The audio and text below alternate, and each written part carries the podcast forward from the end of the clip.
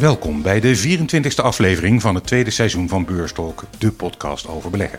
Een seizoen dat mede mogelijk gemaakt wordt door onze partner online broker IG. Eens in de twee weken bespreek ik met Robert Manders van IG vragen van luisteraars. Aan het eind van de podcast hoor je de tweede aflevering van deze rubriek. Blijf dus luisteren. En in Beurstalk bespreek ik, Rob Jansen, met mijn gasten de relevante ontwikkelingen op de financiële markten. We houden daarbij onze blik op de toekomst gericht en aan het eind krijg je de vertrouwde beleggingstip. Wil je goed op de hoogte blijven van de podcast, meld je dan aan voor de nieuwsbrief op beurstalk.com. Mijn gasten in deze 24e aflevering van seizoen 2 zijn Martine Hafkamp van Vintessa Vermogensbeheer en Joost van Leenders van Van Landschot Kempen. Welkom. Beurstalk trapt altijd af met het sentiment. En ja, wij zitten hier nu vrijdagmiddag 3 uur. En vergeleken met een week geleden staat de AEX 3% in de min. Martine, gaan we dat, eh, die onzekerheid, een beetje nervositeit de komende weken houden? Wat denk je? Ja, vast wel. Nou, komende weken komen de centrale bankiers uh, bijeen. Dus nou ja, bedoel, in aanloop daar naartoe zal het nog wel even zeker onrustig blijven. Uh, maar ja, het is ook niet zo heel gek, want we hebben natuurlijk drie hele goede beursjaren achter de rug. Um, bedoel, dan las, zag ik vanmorgen ook op CNBC de, dat de Nasdaq en de S&P 500 de slechtste maand sinds maart 2020 beleven. Nou, dat zegt al een heleboel. We hebben vorig jaar geen correctie gehad die er ook maar iets toe deed. Ja. Uh, dus ja, bedoel, dat kan. Beleggers zijn nu iets ja, nerveuzer of zagrijniger. Het is net hoe je het wil zien, maar ik maak me er verder nog niet zo heel veel uh, zorgen over. Ben jij ook geen zorgen, Joost? Nou, en het is natuurlijk al een tijdje dat we zitten te kijken naar een, naar een klimaat wat voor aandelen wat minder aantrekkelijk wordt. Hè, met uh, zeker nu even wat minder groei, eerste kwartaal. Uh, en, en, en die oplopende inflatie en rente. Op zich inderdaad, wat Martine zegt, hè, overal valt het, valt de schade nog reuze mee. Je ziet natuurlijk wel dat, dat er onderliggend uh, behoorlijke rotaties plaatsvinden in de markt. Hè. Waarde versus groei, maar ook bijvoorbeeld de echte hooggewaardeerde tech-aandelen die geen of weinig minst winst maken. Uh, de, de SPACs, die, die lege beurshulzen die op zoek waren naar, naar kapitaal. Je ziet dat daar wel, uh, dat daar de, de, ja, echt de speculatieve, de meest speculatieve delen van de markt, dat daar wel echt behoorlijke dalingen te zien zijn. Een van de redenen dat het onrustig is op de beurzen is omdat de rente oploopt, werd net al genoemd, net als de inflatie. Alleen stijgt die rente minder hard dan de inflatie. Um, ja, als die rente minder hard stijgt, zou je dan kunnen zeggen dat ze eigenlijk juist niet zo ongerust hoeven te zijn, die beleggers? Je bedoelt de lange rente? Ja. Uh, ja, bedoel, je ziet er wel verschil tussen, zeg maar, uh, wat, wat de markt verwacht van wat de Fed gaat doen. Uh, want dat moet je kijken naar de tweejaarsrente, die zie je natuurlijk wel degelijk oplopen. Nou, lange rente loopt nog niet, ja, die is procentueel opgelopen, maar die staat nog steeds natuurlijk absoluut gezien op, het, ja, op een laag niveau. Als je kijkt, een aantal jaar geleden stond de rente ook op 1,8, stond de S&P op 1500 punten. Nou, en nu staan, staan we weer op 1,8 en het staat veel hoger. Dus ja, um, je moet het allemaal een beetje relatief zien. En kijk, eigenlijk kan je ook zien dat obligatiebeleggers dan alweer, zeg maar, de periode na de euforie inprijzen wat betreft economische groei, dat die alweer uitgaan van een lagere economische groei. Dus ja, per saldo, bedoel, als je kijkt naar de reële rente, die is natuurlijk nog super negatief. Want als je gewoon zeg maar, de nominale rente corrigeert voor de inflatie, nou, dan moet je daar nog niet zijn. Ja, Joost, reële rente nog steeds negatief. Dus eigenlijk nog alle reden om de vlag uit te hangen. Nou ja, zeker. Dus we zijn ook, wel, we zijn ook nog wel, wel positief over aandelen. Uh, ik denk met die rente, um, uh, het is natuurlijk de vraag hoe snel dat gaat. Hè. Je, kan, je kan natuurlijk naar het niveau kijken. Uh, maar het gaat ook om de veranderingen. Als dat, na, als dat die hele lage renteniveaus eigenlijk overal zeg maar ingelokt zijn. Dus de bedrijven hebben, veel bedrijven hebben natuurlijk hun, hun schulden geherfinancierd voor die hele lage niveaus. Uh, en ook hypotheken en zo is dat gebeurd. Dus dan, dan, dan gaat het ook om, de, om überhaupt om de stijging, zelfs al zit je nog laag. En dan is de vraag eigenlijk van ja, gaat dat nog, nog verder? En je kan natuurlijk aan de ene kant zeggen, nou we hebben nu al hele hoge inflatie, we hebben hoge groei, we hebben agressieve centrale banken. En zelfs dan staat de rente nu nog maar waar die is. Dus die gaat nooit verder omhoog. Maar als je kijkt, de veranderingen van de Fed, of de, de verwachtingen voor de Fed, die veranderen nog steeds. Hè. Het was eerst drie renteverhogingen dit jaar, vier. Nu wordt er gezegd, misschien gaan ze wel beginnen met 50 basispunten. En als je naar het eindpunt kijkt, dan zeggen die obligatiebeleggers eigenlijk nog steeds... het eindpunt van die rente is weer lager dan de vorige cyclus. En eigenlijk is de verwachting dat je deze, deze verkrappingscyclus ook nog eindigt met een negatieve reële rente. Dat is tamelijk uniek en is de vraag of dat genoeg is om de hele boel af te remmen. Hm. En er komt er ook nog eens bij, er zijn natuurlijk heel veel obligaties gekocht. Banken hebben ook heel veel obligaties gekocht. Dat gaat allemaal wegvallen. Dus het, er is best kans dat die rente wat verder met, met hort en stoot omhoog uh, gaat. Dus dat zeg ik, we zijn positief over de aandelen omdat de economie wel goed is en, en bedrijfswinsten goed zijn. Maar die, die renteschokken zal je wel zo af en toe hebben, denk ik, dit jaar. Ja, maar je hebt natuurlijk ook nog, uh, kijk, het uh, Amerikaanse uh, bedrijfsleven heeft nog heel veel cash. Amerikaanse huishoudens hebben nog heel veel cash. Als je ook kijkt, China heeft bijvoorbeeld ook natuurlijk een enorm overschot op de, zeg maar, omdat ze veel meer exporteren. Nou ja, wat moeten ze ook iets doen met dat geld? Misschien gaat dat ook wel naar Amerika, deels naar Amerikaanse staatsobligaties. Dus er zijn nog genoeg partijen die ook die obligaties opkopen. Uh, dus ja, dan is er ook, er zijn heel veel krachten die werken tegen een hogere rente. In veel landen daalt het consumentenvertrouwen ook in rap tempo. In Nederland al vier maanden op rij. En de bereidheid om grote uitgaven te doen neemt af. Joost, is dat een rode vlag voor de economie? Nou, kijk, die, die, die, dat verband tussen de tussen consumentenvertrouwen en de beurs, dat is, dat is, dat is niet zo groot. Omdat het, ook het, verband tussen bestedingen en vertrouwen niet altijd één op één loopt. Eigenlijk zijn de inkomens veel belangrijker. Maar wat je nu natuurlijk wel ziet, zijn denk ik twee redenen waardoor het afneemt. Ten eerste uh, toch die, uh, die coronagolf en die hoge besmettingen die er zijn. Dat zal mensen wat terughoudender maken. Maar ook hogere inflatie. En je ziet het ook wel onderliggend in die, in die, in die uh, cijfers van consumentenvertrouwen. Dat die inflatieverwachtingen hoger zijn. Ja, en dat merken mensen gewoon in hun portemonnee. Dus um, uh, in Europa is, er, is, de, is de loongroei behoorlijk laag. Ja, als je een hoge inflatie hebt, denk je dat je, dat je er reëel gezien op achteruit gaat.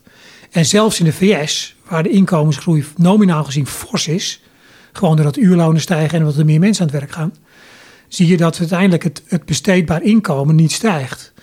Um, ja, en dan, dan zie je wel dat, dat, dat is natuurlijk een, dat is, hangt allemaal samen waardoor die bestedingen laag. Dus je zag ook de detailhandelsverkoop in de VS in december, die, waren, die vielen flink tegen. Dat is allemaal nu. Hè, die Omicron-golf verwacht dat het snel afneemt. En de inflatie die gaat alweer dalen. Maar ik denk dat dat, dat dat onderliggende belangrijker is dan puur het vertrouwen. Ja, en inderdaad, als Omicron uh, loopt misschien op zijn eind, Martine, dan gaat alles weer open. Ja, en dan zal je ook zien, nou, kijk, als je nieuws in de media wat minder gedomineerd wordt door dat soort dingen, dan gaat vanzelf, en het, de zon gaat weer wat meer schijnen, dan gaat het ook vaak dat consumentenvertrouwen wel weer wat meer stijgt. Maar inderdaad, en op zich is consumentenvertrouwen natuurlijk ook een achterblijvende indicator. Ik bedoel, uh, het is meer de, de achteruitkijkspiegel. En dan zijn inderdaad het bestedingsniveau wat je hebt, of de, de mogelijkheden, die zijn belangrijker natuurlijk. Uh, dat is veel belangrijker om naar te kijken. Dus uh, dat ben ik wel met Joost eens. Ik lees in sommige commentaren dat de beurzen in China het de komende tijd beter gaan doen dan bijvoorbeeld Europa en de VS. Joost, hoe kijk jij daarnaar? Nou, wij zijn nog een beetje teruggaan. Ik denk dat je met China moet je natuurlijk heel erg kijken waar kijk je naar. De MSCI uh, China, die, die ook in de Emerging Markets Index zit. Daar zitten ook alle grote internationale, uh, de, de, de tech-aandelen, de Alibaba's en Tencent zitten daarin bijvoorbeeld. Uh, of kijk je naar de A-shares, de, binnenlandse markt. Die, en met name die, die MSCI China, die is behoorlijk afgekomen. Die heeft een behoorlijk lage waardering, een P, forward P van 12,5. Maar je ziet ook dat uh, de winsten daar onder druk staan. Die zijn negatief, de winstontwikkeling is negatief. Uh, ik denk dat er een paar dingen zijn in China die spelen. Uh, ten eerste de, het, het, beleid ten aanzien van, van, van COVID, ten aanzien van corona. Ze hebben echt een zero tolerance beleid. Ze hebben weinig immuniteit opgebouwd. En dan met een hele besmettelijke Omicron variant zie je gewoon dat ze soms hele steden dichtgooien en dicht moeten gooien. Dat is denk ik onzekerheid. We hebben natuurlijk die hele vastgoedsector, waar nog niet helemaal het zal geen financiële crisis worden, maar uh, ik denk dat het wel een rem op de groei zit. Ze zijn nu aan het stimuleren, maar dat kost wat tijd. En die hele, um, ja, eigenlijk regulering kun je zeggen van die technologie sector. Uh, ja, dat is ook niet helemaal duidelijk hoe ver het gaat. Dus ik, ik, ik zie de case, hè, ik zie het idee, want het is behoorlijk afgekomen, de waardering is laag. Uh, we hebben ernaar gekeken, we hebben niet gezegd, we gaan dat nu, we gaan dat nu bijkopen. En voor jou, Martino, hoe zit nee, het ik denk, nee, ik ben helemaal uit China. Ik denk dat het niet voor niks uh, zo goedkoop is. Want je hebt natuurlijk ook, ze maken echt werk van natuurlijk uh, verschillen tussen rijk en arm om die uh, te kleiner te maken.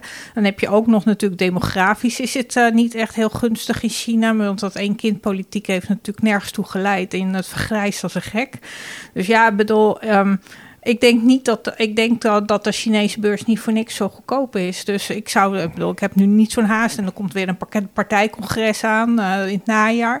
Er is van alles waardoor je denkt van nou wacht maar even. Dus dan steken eh, Europa en de VS misschien wel beter af als beurzen. Nou ja, bedoel, ik vind überhaupt dat ik kijk gewoon altijd naar de beste in de sector en waar die dan zitten. Maar ik wil ook graag natuurlijk dat het goed verhandelbaar is en dat ik niet afhankelijk ben van de nukken en grillen van een overheid, maar dat het op een goed gereguleerde markt uh, iets, dat ik daar iets koop. Voor we verder gaan, even een oproep. Ik zei het al, eens in de twee weken spreek ik met Robert Manders van online broker IG, partner van Beurstalk. Robert zal ingaan op vragen van luisteraars. Dus als u een vraag heeft over uw portefeuille, over een aandeel, derivaten of een andere vraag, mail het naar rob.beurstalk.com dan bespreek ik dat met Robert Manders. De tweede aflevering van de rubriek hoor je aan het einde van deze podcast na de reguliere disclaimer. Dan gaan we door naar bedrijfsnieuws. Martine. Microsoft heeft een grote stap gezet op het gebied van gaming. Voor 69 miljard dollar koopt het Activision Blizzard, maker van onder andere World of Warcraft en Call of Duty.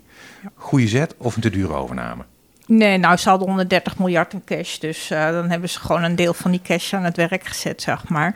Dus, kan het nog te duur zijn? Ja, ja, weet ik wel. Maar als je gewoon ziet, gaming is wel echt uh, natuurlijk de groeimarkt. Um, daar hadden ze natuurlijk al best wel op ingezet met een Xbox en een Game Pass. Uh, dus ik denk dat het heel goed past, zeg maar. en dat het voor, nou niet zozeer voor Tencent, maar meer voor Sony. Daar, daar zag je ook de koers van fors naar beneden gaan op die overname. dat die wel even achter, zijn oren zullen, achter hun oren zullen krabben daar. Um, ja, ik denk dat het goed is. Het is ook inzet op de metaverse, zeg maar, waar iedereen natuurlijk graag in wil. Maar bedoel, ze zijn al groot. Ze hadden natuurlijk het al gedaan. Omdat ze, zeg maar, het Netflix abonnementsmodel doen zij ook met hun spelletjes. En dan hebben ze nu een hele mooie uitbreiding gedaan. En ze hebben al heel veel gebruikers en, uh, en abonnementen. Dus abonnementhouders. Dus dat zullen er alleen maar meer worden. Wat vind jij ervan, Joost? Ja, nee, ja, ik ben het er wel mee eens. Dit, is, het is een beetje de, de, de, de strijd, zeg maar. Sony-Microsoft is een beetje de strijd tussen de console en het abonnementsmodel. Hmm. En, en qua, qua gaming liep, liep Microsoft daarin achter. En dan zetten ze nu een hele grote stap. En in, in zijn algemeenheid, en niet alleen in de, in de gaming-industrie, maar in zijn algemeen, zie je natuurlijk dat steeds meer dingen in de cloud plaatsvinden, via de cloud plaatsvinden. Dat we niet meer de dingen, de spulletjes hebben, maar de diensten hebben. Ja, dit past natuurlijk helemaal in zo'n trend. En als je dan die spelletjescatalogus gewoon goed uitbreidt, dan zet je wel een forse stap in de goede richting, denk ik. Ja. Ja, want als je ook kijkt, in game gaat meer geld om dan in de hele film- en muziekindustrie. Dus het is echt big business. Dus ja, als je dan zo'n zo'n slag kan slaan. En Activision Blizzard was natuurlijk, daar was de koers redelijk vanaf gekomen. En daar deden ze natuurlijk al wat mee. Dus ze hebben het dan, natuurlijk, bedoel, ze hebben wel een overnamepremie uh, betaald. Maar als je kijkt vanaf het hoogste punt van Activision Blizzard, nou dan, uh, dan uh, hebben ze het relatief, goedkoop, relatief goedkoop in absolute termen dan kunnen inslaan grote concurrent Sony die uh, moet oppassen nu. Ja, want dan kan je ook zeggen, de PlayStation is alweer een beetje oude economie. En dit is echt uh, die Xbox en natuurlijk dat hele nieuwe, nieuwe manier van, van spelletjes doen. Ik denk dat je daar makkelijker en veel flexibeler mee om kan gaan. En dus inderdaad ook door, wat je allemaal krijgt is natuurlijk uh, een beetje, zeg maar, gaming as a service. Zo kan je het bijna zeggen. Hè? Dus dat je gewoon met een abonnementsmodel daar blijvend inkomsten aan kan genereren. Over overnames gesproken, Unilever, die was minder succesvol. Die wilde tot ongenoegen van beleggers de gezondheidstak en de persoonlijke verzorgingstak van GSK overnemen voor 60 miljard euro. Martine, een paar maanden geleden uh, zei je hier aan tafel dat je veel liever in concurrenten van Unilever zou beleggen, zoals Nestlé en Procter Gamble, dan in Unilever. Nou, daar sta ik nog steeds achter. Ja, eh, maar dan zou je zeggen, eh, dan is zo'n overname misschien wel een goede stap om dat te veranderen. Ja, dat zou kunnen, maar het ligt er wel aan. Als jij had het net over of, of nou te duur was van uh, Activision Blizzard. Nou, dat kan je in dit geval ook zeggen natuurlijk. Ze hebben achter, bedoel, dan, zeg maar, achteraf wordt dan bekend dat ze drie keer een overnamebod hebben gedaan. En dat het nog steeds te laag was. En dat ze zelfs nog weer met banken hebben gepraat of ze het niet nog verder uh, konden verhogen. Uh, gelukkig hebben ze dat niet gedaan. Ja, ik bedoel, um, activistische aandeelhouders die zien er ook meer in dat ze meer naar naar de gezonde voeding en zo gaan. Terwijl ze daar dan ook een beetje afscheid van nemen. Ik snap op zich wel want dat ze zo'n overname willen doen, want er zijn gewoon de marges wat hoger. Uh, maar ja, bedoel, farmaciejongens staan er ook niet om, staan er om bekend dat ze toch wel de hoofdprijs willen hebben, zeg maar. En daar lijkt dit wel een beetje op. En misschien moeten ze gewoon hun bakers verzetten. Er zijn nog wel meer uh, bedrijven die misschien iets minder goed draaien, waar je eerder een kans van slagen hebt. Ja, dus uh, jij zegt ze kunnen beter gericht op gezondheid en die toch wel verder investeren op de een of andere manier in de verzorging en beauty. Ja, ze moeten natuurlijk, ze zijn, ze lopen een beetje achter de feiten aan. Dat wordt ze ook verweten. Hè? Uh, dat ze iets te veel naar de duurzaamheidskant gaan. Dat wordt, en dat ze ook eens moeten kijken dat gewoon waar de groei vandaan komt en waar ze hun marges kunnen halen. En als je het ook kijkt naar de koersperformance van en Procter Gamble, Nestlé en je zet af tegen Unilever. Nou ja, dan blijft Unilever wel heel veel ver achter hoor. Ik zie jou instemmend knikken. Ja, nee, goed, dus ik, zou, ik denk, het is een beetje, een beetje of je moet de keuze maken van doen we voeding of verzorging. Dat voeding dat groeit natuurlijk minder langzaam. Of je moet daar gewoon meer, meer in, meer in, in, in innoveren. Hè. Nestlé is ook voeding, maar inderdaad, wat Martine zegt, die koersverhouding is, de, die koers een stuk beter gaan. De koers-winstverhouding is trouwens een stuk hoger, een stuk duurder aandeel. Hè, vanwege die, die betere groei. Dus, um, en volgens mij was dat ook wel de kritiek, hè, dat ze willen dit wel kopen, maar ze willen niet per se iets verkopen. En dan gaan ze geld lenen om dit te kopen. Hm. En een, een tak die behoorlijk efficiënt is, waar je, waar je vraagtekens kan zetten bij de, bij de synergieën die je daaruit haalt. Ja, om dat dan met geleend geld dan zou je beter inderdaad een, een duidelijke strategische keuze kunnen maken en een deel kunnen verkopen en dat geld gebruiken om dit aan te kopen. Een deel afstoten. Ja, dat, ja, maar dat was ook het verhaal dan, hè, met nu de overname die ze zouden doen, als dan met dat hogere bod, dan zouden ze ook daar wel weer van, eh, zeg maar, van uh, zouden ze wel weer deeltjes kunnen verkopen. Ja, maar ja dan wordt het ook weer zo'n breiwerk. Dus ja, Precies, ja. ik denk dan ook, ja, blij. Ik ben ook, ik denk, en ik denk dat ze ook wel een beetje geschrokken zijn van de koersreactie die het teweegbracht toen het bekend werd. Ja. Bedoel, uh, ik weet niet in hoeveel jaar dieptepunt de koers nu staat. Maar over, over, die duur, over die duurzaamheid is natuurlijk wel interessant, hè? Want, want het is natuurlijk in beleggingsland heel veel aandacht voor en terecht, denk ik. En dat kan ook enorm sturend werken. Um, maar je ziet dus, je ziet daar ook wel uh, dat je als bedrijf ook, ook voor de muziek uit kunt lopen dat is, hè, dat is hier misschien wel een beetje een risico. en als, als, kijk, als beleggers het verhaal echt geloven, uh, dan is het goed voor je waardering. Hè. Er zijn natuurlijk, eh, als je, als je soms bedrijven in dezelfde sector die een beetje, de ene iets groener is dan de andere, dan kan het enorme waarderingsverschillen hebben, juist voor die hele aandacht die er is voor, uh, voor duurzaam beleggen. Maar ja, het is ook beperkt. Het verhaal moet kloppen. Uh, en de beleggers moeten het wel geloven. Ja, en ik denk dat het er ook om gaat dat ze ook wel geacht worden om het bedrijf een beetje op te schudden. Kijk, Nestlé heeft dat gedaan, ook een beetje onder druk van activistische aandeelhouders. Uh, Procter Gamble zit ook verder, veel verder in dat traject. Uh, ik denk dat, de dat beleggers nu vinden dat de focus te veel ligt op alleen duurzaamheid. En, maar dat je ook natuurlijk verder moet kijken dan alleen dat ik denk dat ze daar wel. Nou ja, nou, daarom heb je ook die achterblijvende performance. Het cijferseizoen komt aardig op stoom. En ik realiseer me dat dat natuurlijk achterom kijken is. Maar bedrijven spreken zich ook uit over de toekomst. Ik heb een kleine selectie gemaakt van deze week. Martine Netflix. De grootste leidend in. Uh, streaming uh, televisie kijken. Ja, en de grootste koersuitslag naar beneden. ja. ja, minder abonnees binnengehaald, terwijl ze toch hele succesvolle titels hebben uitgebracht. Ja, maar de concurrentie is natuurlijk ook nogal groot. En waar beleggers vooral afre op afrekenen is de verwachte abonnementsgroei voor het nu lopende kwartaal. Want op zich waren zeg maar, het nieuwe aantal nieuwe abonnees en omzet waren eigenlijk in lijn van de verwachtingen en de winst was beter dan verwacht. Maar ja, ze hebben nog natuurlijk een prijsverhoging net doorgevoerd. En je ziet gewoon dat er zoveel concurrentie is, waardoor ze nu dan heel voorzichtig inschatten. Uh, zij willen vooral groeien buiten eigenlijk de Verenigde Staten. Daarom brengen ze ook meer natuurlijk lokale uh, um, series en zo uit. Maar, en dat is dan, hebben ze voor een beetje op HBO en op Disney. Maar als je gewoon verder kijkt, je ziet gewoon dat er heel veel kapers op de kust zijn. En je kan natuurlijk niet doorgroeien in het tempo waarin ze doorgroeiden. En dan weer, als die lockdown en, overal er is een beetje afgaan en weer doorgaan naar het gewone leven. Dan zullen we misschien ook met z'n allen iets minder gaan Netflixen. En er worden wel eens abonnementjes opgezegd. Ja, kijk, we, we, hebben, we hebben een negatieve opinie op dit aandeel. De koerswinstverhouding staat op 44, behoorlijk hoog. Inderdaad, er is veel, er is veel, uh, veel concurrentie. Dus uh, dat bemoeilijkt de, de, de, prijszetting. En je ziet natuurlijk, um, kijk, als je het nou over het veranderende beursklimaat hebt en oplopende rente, dan zijn dat inderdaad wel uh, de hooggewaardeerde groeibedrijven die veel omzet, en, veel omzet en winst in de toekomst moeten halen, die zijn daar slachtoffer van. En wat Martine terecht noemde, uh, dat, en dat zie je ook een beetje in de markt komen, hè, dat als, als de coronapandemie uh, hopelijk nu een beetje op zijn einde loopt, dan zijn die, die, die stay-at-home aandelen, Netflix, Zoom is daar ook een voorbeeld van. Hm. Ja, die, die, die krijgen het dan wel even voor de kiezer. En ik heb gelezen, Martine, dat die concurrenten waar je het net over had... ook vaak veel diepere zakken hebben om te investeren. Ja, die zijn natuurlijk vaak onderdeel ook nog weer van een groter geheel. Dus ja, bedoel, um, en, ja, Netflix was dan zo'n beetje, zeg maar, natuurlijk e-, een die heel hard gegroeid is, vooral in het begin. Maar ja, bedoel, de concurrentie haalt ze natuurlijk wel op alle kanten in. En die hebben ook heel veel bekende titels onder hun hoede. Dus ja, bedoel, en consumenten zijn wat dat betreft denk ik helemaal niet zo loyaal. Die kijken gewoon waar het leukste te, te zien is. ASML, de Nederlandse parel, ook met cijfers gekomen. Ja, voor, mij, voor mij waren het fantastische cijfers, maar ik vond de ontvangst een beetje lauw. Ja, nee, precies. Ja, ja, ja enorme omzetgroei, marge die verbetert. De, de, de, de, de vraag die ze zien, dat ligt ruim boven de capaciteit die ze hebben. Uh, de, de, de, nieuwe bestellingen uh, boven verwachting. Er zit wel wat uitgestelde omzet in.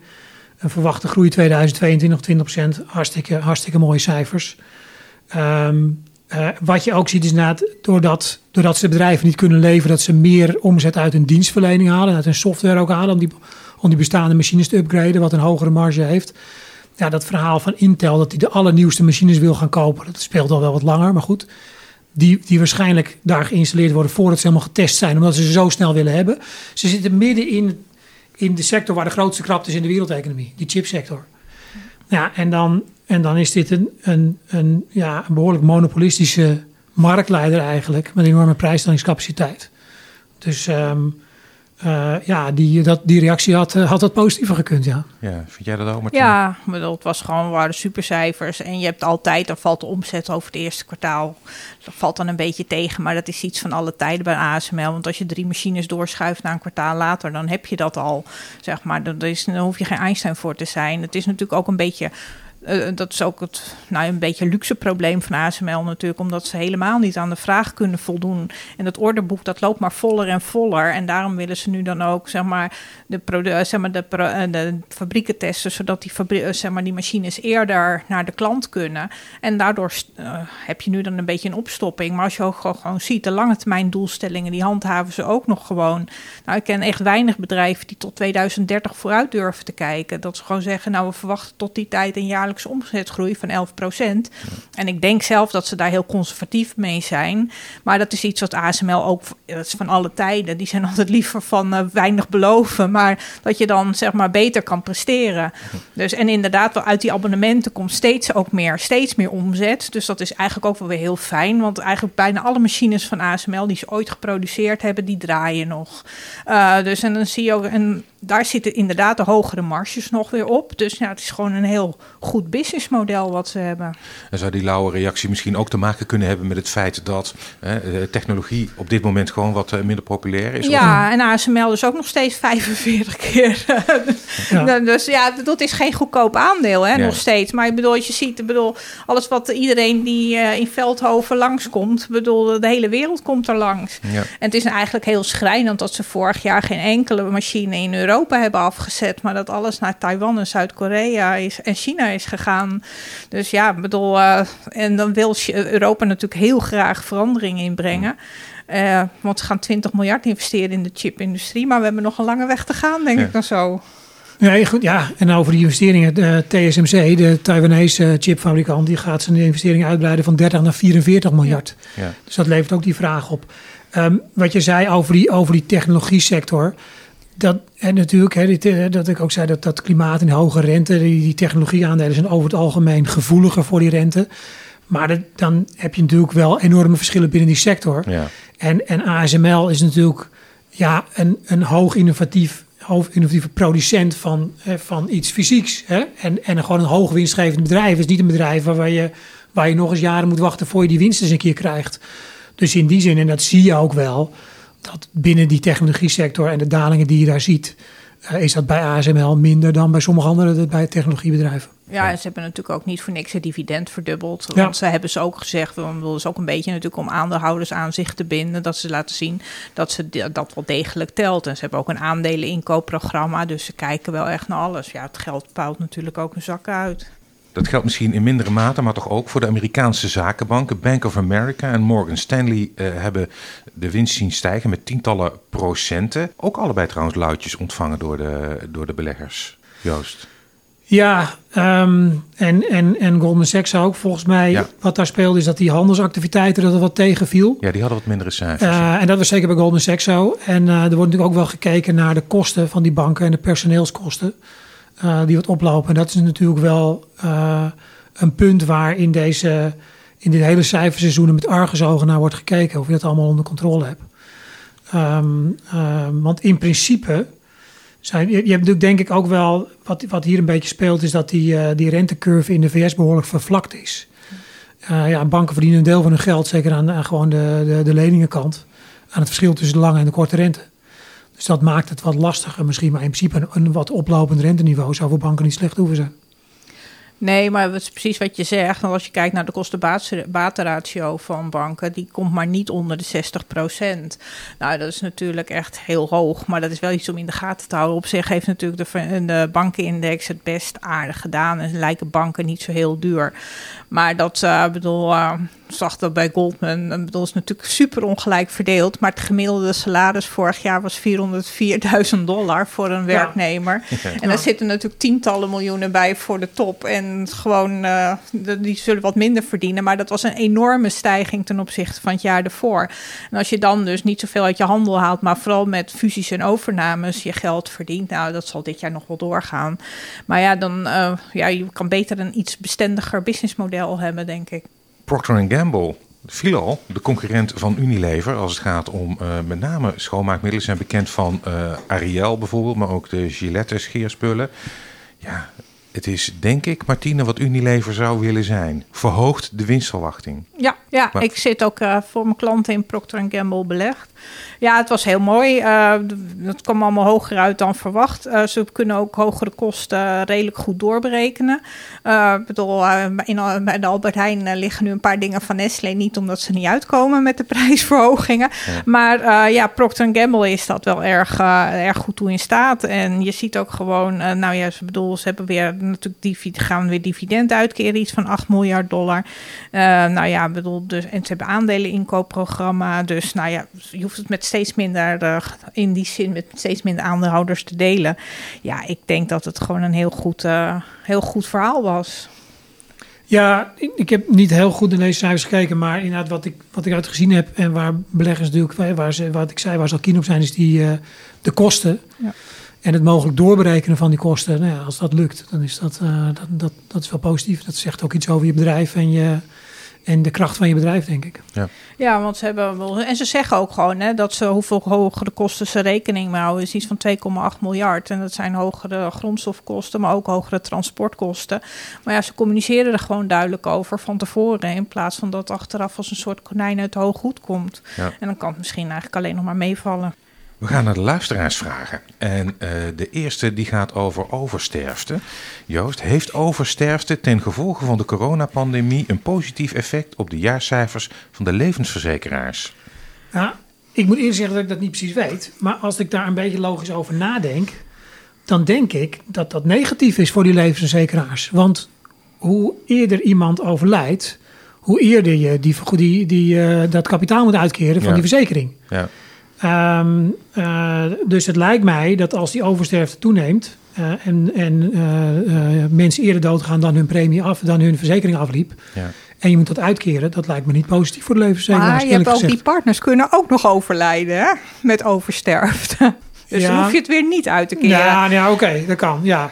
Kijk, maar, en, en, en, en wat, natuurlijk, wat natuurlijk nu voor die levensverzekeraars gunstig is, is dat die rente oploopt. Ja. dat, dat, dat maakt je hele hele um, as liabilities verandert, verandert dat, zeg maar. Maar ik zou zeggen, ja, in principe Misschien niet. Nou, ik denk het ligt eraan. Hè. Dit is natuurlijk een tijdelijk verschijnsel als het door zo'n corona echt zo zou komen. Want dan is het de vraag of sterftetafels aangepast gaan worden, zeg maar. Um, en dan, nou, kijk, als ze weer normaliseren, worden ze ook weer aangepast. Dus ik denk inderdaad, uh, net zoals Joost, dat de renteontwikkelingen veel belangrijker zijn om daar naar te kijken dan dit tijdelijke geval, zeg maar. En misschien ja, maar goed, als het nou dit jaar is, als je nou een één jaar hebt waar dat veel meer is, dan zou je in dat jaar, zou ik denken, ik weet niet precies hoe, ze dat, hoe, je, dat, hoe je dat boekt bij zo'n verzekeraar, maar als je dat, als je die uitkeringen allemaal als een soort, ik weet niet eens of dat een soort negatieve omzet is, weer het mag uitsmeren. Hm. Maar als je dat direct in je resultaat gaat en je hebt één jaar veel meer over, dan lijkt me dat niet positief. Vraag 2 is: Ik heb een offensieve strategie waarbij ik mijn aandelenluik, het is een Belgische luisteraar, laat afhangen van mijn leeftijd. 120 min mijn leeftijd is het percentage aandelen in portefeuille. Ik denk in ieder geval dat hij oud gaat worden. Ja, precies. Toch? Ja. Uh, het niet-aandelenluik dient normaal opgevuld te worden met obligaties, maar daar is het, mijns inziens, het moment niet voor. Momenteel is dit opgevuld met een heel beperkt deel in een obligatietracker, een deel bitcoin, 5% van de portefeuille. Um, bij toekomstige stortingen dien ik mijn niet-aandelenluik aan te vullen, maar weet niet zo goed waarmee. Kunnen uw gasten mij hierin raad geven? Ik vind cash, lui geld, vastgoed. Ik ben eigenaar van een woning, luik is ook al gecoverd. Moet ik een goudtracker nemen of een grondstoffentracker? Martine.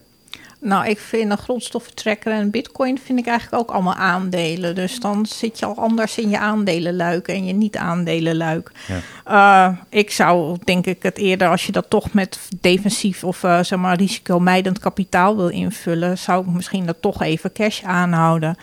Uh, ja, bedoel, je kan natuurlijk in, maar dat is meer in je aandelen gedeeld. Dan kan je natuurlijk altijd al grondstoffen erin stoppen. In, in, als je denkt dat de prijzen gewoon nog wel een poosje stijgen.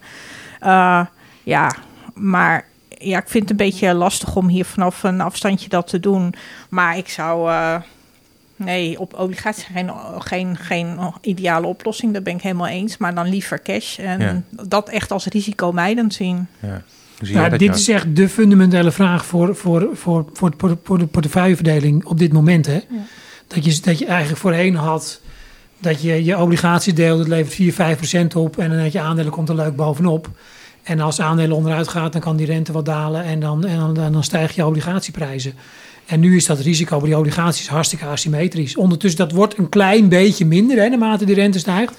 Maar als het misgaat, gaan aandelen, gaan obligaties, gaan, gaat de rente niet heel veel, heel hard meer dalen. En er is gereden kans dat die verder oploopt. Uh, plus, als je in Europa belegt, of in Duitsland, dan, dan, nou, dan krijg je ondertussen net een paar basispuntjes. Of nee joh, dat is alweer klaar. Het is alweer negatief. maar dus die fundamentele vraag, die ligt overal. Bitcoin wordt wel benoemd soms als het nieuwe goud, hè, als een diversificatie. Volgens mij zie je eigenlijk dat Bitcoin gewoon meebeweegt met aandelen. Als aandelen omhoog gaat, gaat het omhoog. Ja, die gaat en als het beneden gaat naar beneden, dus dat levert die diversificatie niet op. Nee. Grondstoffen denk ik wel dat je groot verschil moet maken binnen grondstoffen. Uh, wat dat betreft is goud, dat wordt genoemd hier. Wij hebben dat een deel gedaan in, ons, in onze, in onze portefeuilles. Omdat wij ook ja, die, die met die obligaties zitten die negatief zijn en het asymmetrische risico. Dus hebben we wel wat, hebben wel wat goud gekocht. Um, waarbij, waarbij je het idee hebt inderdaad, als, als de onzekerheid toeneemt, um, uh, dan kan de goudprijs daarvan profiteren en dan diversificeer je wat. Maar daarbij gezegd, hè, dan kan je zeggen, is dat, een, is dat een vervanger voor obligaties? Nou ja, misschien qua correlatie, maar het is wel veel volatieler. Ja. Dus dat moet je wel, daar moet je wel rekening houden. Maar deze, dit, is een, dit is een vraag die in iedere gemengde portefeuille natuurlijk keihard speelt op dit moment. Ja. Nou, ik denk dat je nu gewoon moet accepteren dat je op je risicomijdende gedeelte, dat je daar eventjes uh, niks op uh, verdient. En, Maar dan kan je daardoor met de rest waar je wel mee risicovol kan beleggen, kan je wat meer, ook wat meer risico nemen misschien. Kijk, het hangt ook van de grootte van je kapitaal af. Hè. Als, het, als het niet al te groot is, dan kun je inderdaad toch even een tijdje cash houden. Als dat, als dat, een, als dat een, een, een grote portefeuille is, ja, dan zal je toch wat in obligaties stoppen. En dan betaal je daar in feite een premie op voor je kapitaalsbehoud als, het, als, uh, als er onrust is. Dat is eigenlijk wat, er dan, wat je dan hebt. Martine, er is ook een vraag binnengekomen over China, waar we het al eerder over hadden. Ik lees steeds meer verhalen over China dat eigenlijk te ontwikkeld is geworden voor de MSCI Emerging Market Index. Nou verwacht ik niet dat China deze index op korte termijn zal verlaten, maar ik vraag me wel af wat er met mijn Emerging Markets ETF gaat gebeuren als dit wel het geval is. Nou ja, het zou denk ik wel, want het, China is redelijk dominant in die uh, index, zeg maar. Dus het zou eigenlijk wel goed zijn als emerging market mandje dat het eruit zou gaan. Nou, dan wordt de samenstelling wat anders. En ik denk dat dan het risico een beetje toeneemt en dat dan de kans op hoog grotere fluctuaties ook toeneemt. Maar daardoor ook de kans op een hoger rendement. Hoe zie jij dat, Joost? Nou, kijk, ten eerste de kans is heel klein. Hè? Want uh, Korea, Zuid-Korea en Taiwan zitten ook nog in die index. En volgens mij zijn die wel meer ontwikkeld dan China. Dus de kans dat dit gebeurt is heel klein. Je krijgt wel, je krijgt wel een, een behoorlijk fundamentele herweging van die index. Van die emerging markets index. En nu China is de grootste, gevolgd door Korea en Taiwan. Er zit ook nog een behoorlijke dominantie in. Dus je krijgt een behoorlijke verschuiving uh, van Azië naar Latijns-Amerika en Oost-Europa. Hm. Uh, dus dat is, en dat zijn, Latijns-Amerika is veel meer grondstoffen, Azië is veel meer uh, productie van consumenten en investeringsgoederen. Dus je krijgt wel echt een ander karakter van die index. Ik, ik, ik weet niet of dit ooit vertoond is dat, zo, dat, dat, een, dat zo'n grote index zo fundamenteel gewijzigd zou worden. Hm. En maar wat ze doen, of ze gewoon zeggen, nou we gooien China eruit en de rest herwegen zoals het nu is uh, ja, dat, dan, dan krijg je echt wel, echt wel een andere index. Ja, maar goed, de kans is dus... Uh, de kans is denk ik ook klein voorlopig. Het kabinet wil dat Nederland in 2050 klimaatneutraal is. Daarom past het kabinet het doel voor de vermindering van CO2-uitstoot voor 2030 aan in de klimaatwet. Nou, dat, die vraag gaat nog even door, maar het gaat eigenlijk om het bedrijf FuelCell. Uh, dat zou kunnen profiteren van uh, dat beleid. Het uh, levert onder andere carbonaatbrandstofcellen die rechtstreeks elektriciteit opwekken uit een waterstofrijke brandstof, zoals aardgas en biogas. Nou ja, de vraag is, hoe schatten uw gasten de kansen voor FuelCell Energy in? En is de onderneming voor de komende tijd een interessante belegging, Martine? Nou, of het een interessante belegging is, dat weet ik niet precies. Als je kijkt, de koers is afgelopen jaar met 85% gedaald. En dat is natuurlijk een beetje helemaal mee de, voor, de hype voor schone energie. En die is toch ook wel weer een beetje ingezakt, zeg maar. Maar als je dan wat verder wil kijken, als je toch een beetje in die richting uh, wil zitten, dan kan je ook kijken om te beleggen in emissierechten. Heb je ook uh, carbon-ETF's en die hebben vorig jaar het hartstikke goed gedaan. Die zijn ze een beetje verdubbeld in waarde. En de emissierechten die worden natuurlijk bewust uh, beperkt gehouden, die aanbod ervan. Dus het, de vraag stijgt en het aanbod is beperkt. Dus eigenlijk als je het zo bekijkt, zou de prijs maar één kant op kunnen. Ik geef geen beleggingsadvies in deze. Maar het is wel, dat is nou net wel een belegging zonder echte correlatie met de aandelenmarkt. Uh, maar en ja, het is nog niet, ik weet niet hoe populair het al is bij beleggers, volgens mij nog niet zo heel erg. En je kan uh, tegenwoordig ook in Europa kan je erin beleggen. Maar ik doe het zelf niet voor mijn klanten, laat ik dat erbij zeggen. We zijn aangekomen bij de tips. Joost, wat is jouw tip voor de luisteraar? Nou, mijn tip is uh, een bedrijf waar we het over gehad hebben, deze uitzending, ASML. ASML. Ja, we hebben het over de, over de cijfers gehad en, en, en ook de strategische positie van het bedrijf, de sector waar het in zit. Dus wij hebben daar een, een duidelijke positieve opinie op. Oké, ASML. Nou, dat is uh, bij de meeste mensen bekend. En misschien hebben veel het al in portefeuille. Uh, Martine, wat is jouw tip voor luisteraar? Iets wat veel mensen ook nog wel in portefeuille hebben. En dat is eigenlijk de andere, eigenlijk een beetje inkopper op het moment. Als je kijkt naar de energieprijs en de fossiele brandstoffen, dan kom je toch wel uit bij Shell. Want zijn toch heel veel mensen zijn vergeten dat er iets was als een overgangsperiode van voordat je alles op schone energie kan doen.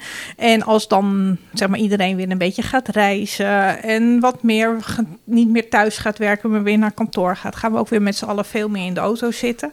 Nou, Shell heeft uh, de meeste tankstations ver, uh, ter wereld met 45.000 van die dingen. Ik denk dat ze wel degelijk goed op weg zijn om richting natuurlijk meer de, de, doelstellingen die ze opgelegd hebben gekregen, om die vorm te geven. Maar ik denk dat je hier, dat een belegging in olie- en gasmaatschappijen, en in dit geval dan Shell, dat dat zo gek nog niet is voor de komende tijd. Hartelijk dank, Martine Hafkamp van Vintessa Vermogensbeheer en Joost van Leenders van Van Landschot Kempen. Dit was de 24e beurstalk van het tweede seizoen. Zoals eerder al gememoreerd praat ik straks even door met Robert Manders, marktanalist van online broker IG. Dat doe ik eens in de twee weken en zo meteen na de reguliere disclaimer bespreken met Robert een aantal luisteraarsvragen. Blijf dus nog even luisteren. Als je wil reageren of een vraag hebt voor mijn gasten, mail dan naar rob.beurstalk.com. Ook je vraag voor Robert Manders van Online Broker IG over een specifiek aandeel, derivaten of een andere vraag over je portefeuille, mail je naar rob.beurstalk.com en voor de nieuwsbrief kun je aanmelden op beurstalk.com. Deze podcast verwoordt de inzichten van mijn gasten, niet die van presentator Rob Jansen. Het is geen beleggingsadvies. Verdiep u in de risico's van beleggen voordat u eraan begint. De waarde van uw beleggingen kan fluctueren. In het verleden behaalde resultaten bieden geen garantie voor de toekomst. Welkom terug bij Beurstalk. Online broker IG is een partner van Beurstalk en eens in de twee weken heb ik een kort gesprek met Robert Manders, marktanalist bij IG. We bespreken in deze rubriek vragen van luisteraars, dus als u een vraag heeft over uw portefeuille, over een aandeel, derivaten of een andere vraag, mail het naar rob.beurstalk.com, dan bespreek ik dat met Robert Manders. Robert, welkom. Er zijn voor deze tweede opname weer veel vragen binnengekomen en we trappen af met cm.com. Daar zijn meerdere luisteraars benieuwd naar. Het bedrijf groeit hard. En nadat enkele keren de doelstellingen zijn verhoogd, is de koers ook explosief gestegen, zegt deze luisteraar. Van zeg maar 25 euro in het tweede kwartaal van 2021 naar zelfs 47 euro in Q3 van 2021. Daarna is het aardig bergafwaarts gegaan naar inmiddels weer net boven die 25. Is de huidige koers overdreven laag of was de top overdreven hoog? Hoe kijkt Robert naar dit bedrijf? Nou, het is een interessante vraag. Het opvallend ook dat het de tweede luisteraar is die hier naar vroeg. Uh, dat geeft aan dat het leeft en dat, dat, dat, is ook logisch. Veel beleggers hebben dit aandeel in portfolio. Hoe ik er naar kijk is, uh, als je dit aandeel koopt, dan moet je eigenlijk ook een plan hebben van tevoren, van een, koersdoel. En dat koersdoel dat pas je dan ondertussen aan aan de hand van het nieuws dat komt. Het is ook heel goed als belegger om dat koersdoel op te schrijven. Dat je later terug kan kijken en dan, oké, dit was mijn koersdoel. En dan heb je een houvast als de koers daalt. En alleen maar aanpassen als er echt nieuws is dat de koers beïnvloedt. Dat de fundamentele waarde zou moeten beïnvloeden, bedoel ik. En in dit geval zou ik, ja, zou ik eigenlijk terug willen vragen aan de luisteraar. Uh, waarvan waar deze twijfel over dit aandeel? Want dat zit er toch al een beetje in, in deze vragen. Komt dat door de koers of komt dat door de resultaten van CM.com? Nou ja, als ik kijk naar het derde kwartaal, uh, dan zie ik wel dat de omzet uh, stagneerde, een beetje terugviel zelfs. Maar dat gebeurt wel vaker bij dat aandeel. De jaarverwachting is wel uh, inderdaad goed. dat er in het vierde kwartaal groei is. Voor de rest ja, is er nog het einde van corona, wat ook wel licht positief kan zijn hier en daar voor CM.com. Ik denk dat het onderliggend een interessant bedrijfsmodel is. Dus als ik belegger was en ik had het aandeel gekocht op 30, dan zou ik op 25 geen reden zien om het te verkopen het kan het, ja, zelf ben ik misschien wat meer een, een waardebelegger. Dus ik zou dit aandeel niet heel snel kopen, omdat ik het moeilijk vind om dit echt goed in te schatten, de winstontwikkeling in de toekomst en de echte waarde van dit toch al ingewikkelde bedrijfsmodel met sms'jes en zo. Maar ik, uh, ja, ik, ik denk ook dat het uh, redelijk kwetsbaar is voor een hogere rente, dit aandeel. Dat is ook een deel van de koersdaling. Maar verder, ja, als je fundamenteel gelooft in het aandeel op 30 of 35 euro, dan zie ik geen reden om het op uh, 25 te verkopen. Wat ik trouwens ook interessant vind, is dat ze een obligatie hebben uitgegeven en die is ook hard gedaald. Uh, dus als je met miljoenen kan beleggen, is dit een interessante, want uh, het is vanaf 100.000 euro. En die obligatie staat nu op 5,5% rente. En er zit ook, het is een converteerbare obligatie. Dus als de de koers van CM.com boven de volgens mij 53, uh, 50 staat in 2026, dan is er uh, nog meer geld te verdienen aan die obligatie dan die 5,5%. Maar dan moeten ze het ook wel aflossen. Zou Robert zijn blik kunnen werpen op IWG, een bedrijf dat flexibele kantoorruimte exporteert, waarvan ik denk dat het door COVID redelijk gedipt heeft, maar juist van COVID enorm profiteren kan, doordat het hybride werken de norm gaat worden.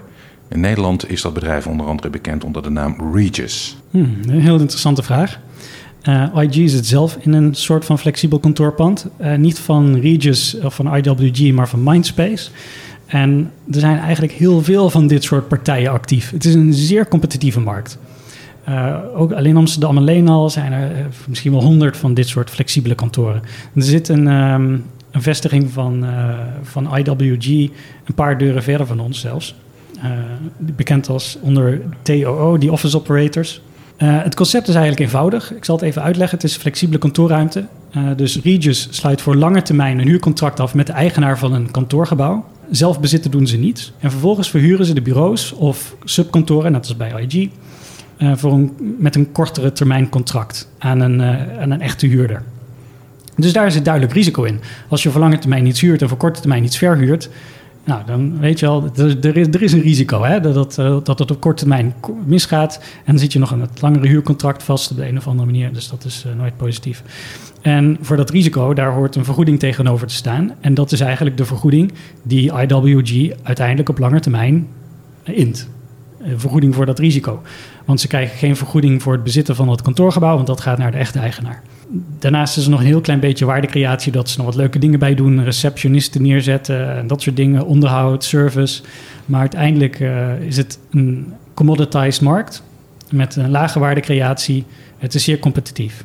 En bij wijze van spreken, jij en ik, Rob, kunnen ook zoiets, eh, ja. kunnen ook zo'n concept eh Het is, geen, beginnen. ro- het is geen rocket science. Nee, echt niet. En ja, het is eh, ook mijn overtuiging dat er de komende jaren nog voldoende kantoorruimte beschikbaar zal zijn. En de huren van kantoren zullen denk ik niet stijgen. Want veel grote bedrijven hebben thuiswerken al geprobeerd. En eh, veel wachten dan tot een huurcontract eh, afloopt. En dan nemen ze gewoon wat minder kantoorruimte af. Dus dan komt er ook kantoorruimte vrij in grotere kantoorgebouwen. En daar kunnen dan ook eh, concepten zoals Mindspace of Regius in komen. Dus ik denk ook dat het heel makkelijk uit te breiden is. En ehm, ja, ik denk niet dat het een heel erg eh, ja, een heel aantrekkelijk bedrijfsmodel is. Want het gaat uiteindelijk natuurlijk om de ontwikkeling van de huur. Als die huren stijgen in de markt, dan doen bedrijven zoals IWG het goed. Als ze dalen, heel slecht. We zagen ook in 2020, er was een behoorlijk groot verlies. Dus ik ben daar niet per se enthousiast over, over het bedrijfsmodel. Ook al is er groei, die groei die komt wel tegen een kostprijs. Ehm, en als we kijken naar het aandeel, staat op 33 keer de winst van 2019. Eh, dan zeg ik de t- 2019, dat was echt een goed jaar. Ehm, we moeten ook beseffen dat dit een zeer cyclisch bedrijfsmodel is. Dus structureel zou het op een koers-winstverhouding van misschien 10 keer de topwinst van een jaar zoals 2019 moeten staan. Dus ik denk dat dit eh, een schoolvoorbeeld is van een eh, zeer duur bedrijf. Met ook nog eens een kwetsbaar bedrijfsmodel. Ja, ook een kwetsbaar bedrijf. En als we kijken naar de geschiedenis van dat bedrijf, de winst in 2019 was niet gestegen ten opzichte van 2006. Hm. Ja, dan gaan we toch wel weer terug. En toch staat de koers wel op dit moment drie keer hoger dan in 2006. Ja. Dus ja, doe, eh, ja pak je rekenmachine er maar bij. Ja, ik snap het niet. Ik ben benieuwd naar Roberts mening over BHP. Met de komende energietransitie wordt er steeds meer overgeschakeld naar renewables, veel wind- en zonne-energie. Echter, ik voorzie een energietekort de komende jaren en ik verwacht dat de komende jaren kolen- en ijzererts behoorlijk gaat stijgen qua prijs. En India en China gaan nog behoorlijk veel gebruiken. Profiteert BHP hier niet ontzettend veel van? Bovendien is het aandeel naar mijn mening erg goedkoop en hebben een dividend van 10%. Dat heeft ongetwijfeld te maken met het slechte imago. Hmm, interessant bedrijf. We moeten ook niet vergeten dat BHP ook eh, vooral draait om koper. Ook heel belangrijk in de energietransitie. Eh, elektrische auto's, eh, elektriciteitskabels, verzin het maar. En een belegger die verwacht dat grondstoffen de komende jaren gaan stijgen, is denk ik bij BHP goed af. Eh, sterker nog, ik denk dat het een goed alternatief is voor een directe belegging in grondstoffen. Want het bedrijf BHP staat nu op een eh, cashflow-waardering van 4 tot 5 keer de vrije kas, kasstroom van 2022. Volgens analistenschattingen. Dus dat, dat is heel goedkoop. Als de grondstoffenprijzen de komende vijf jaar stabiel blijven, dan heb je dit aandeel al in vijf jaar terugverdiend. Er staat tegenover dat dit een zeer cyclisch aandeel is. Dus het is een beetje hetzelfde verhaal als IWG. Het is zeer cyclisch, maar het verschil met IWG is dat dit wel heel goedkoop is. En een belegger die hier iets mee zou willen doen, maar die zich eh, toch wil beschermen tegen de grondstoffen, die kunnen bijvoorbeeld een uh, longpositie nemen in uh, BHP en tegelijkertijd een shortpositie in ijzererts of koper. Kan trouwens ook heel goed via het IG-platform tegen een margin van 10%. Dus je legt 10% van het bedrag neer en kan daarmee short gaan op koper of ijzererts of beide. En zo uiteindelijk uh, ja, je beschermen tegen koersdalingen. Terwijl toch, toch wel de upside is van een gelijkblijvende koers. Uh, of zelfs een stijgende prijs van ijzererts of koper. Want ik denk op lange termijn um, zal die prijs waarschijnlijk wel zakken hoor, van ijzererts en koper. Zeker als er een recessie komt in China. Dat is wel degelijk een risico dan kan de ijzerertsprijs wel echt uh, dalen. Want de Chinese bouwsector die gebruikt heel veel ijzererts. Volgens mij een kwart van de totale wereldproductie van ijzererts gaat uiteindelijk naar de, of van staal gaat naar de Chinese bouw en infrastructuur. Als ik het samenvat, goed aandeel, maar hou de cyclus goed in de gaten. Precies. Dankjewel Robert Manders van online broker IG. IG is een expert op het gebied van derivaten sinds 1974 en partner van Beurstalk. Als u een vraag heeft voor Robert Manders, mail dan naar rob.beurstalk.com. Dank voor het luisteren. Let op, 74% van de retailbeleggers leidt verlies op de handel in CFD's en turbo's met deze aanbieder. Het is belangrijk dat u nagaat of u zich het hoge risico op verlies kunt permitteren. Opties zijn complexe financiële instrumenten. Uw vermogen loopt risico, u kunt uw geld snel verliezen. De inhoud van de podcast bevat geen beleggingsadvies of beleggingsaanbod en dient ook niet als zodanig opgevat te worden. Ook moet het niet worden gezien als een uitnodiging tot het uitvoeren van een transactie in enig financieel instrument. IG kan niet verantwoordelijk worden gesteld voor de acties die genomen worden of voor de gevolgen.